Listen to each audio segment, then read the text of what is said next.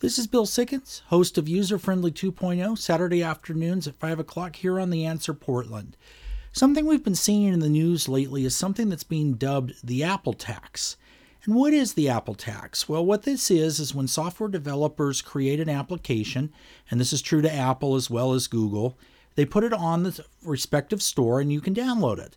The great thing about this is it gets your app in front of a lot of people that wouldn't otherwise see it, but in the case of Apple Computer, it's required that you only download from their store.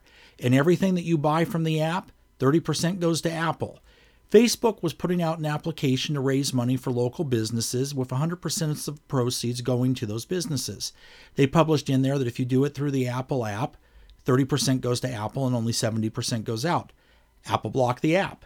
Is this a good thing or a bad thing? Is it good to be able to vet your apps? Check out this in more detail on our Tech Wednesday blog here at theanswerportland.com.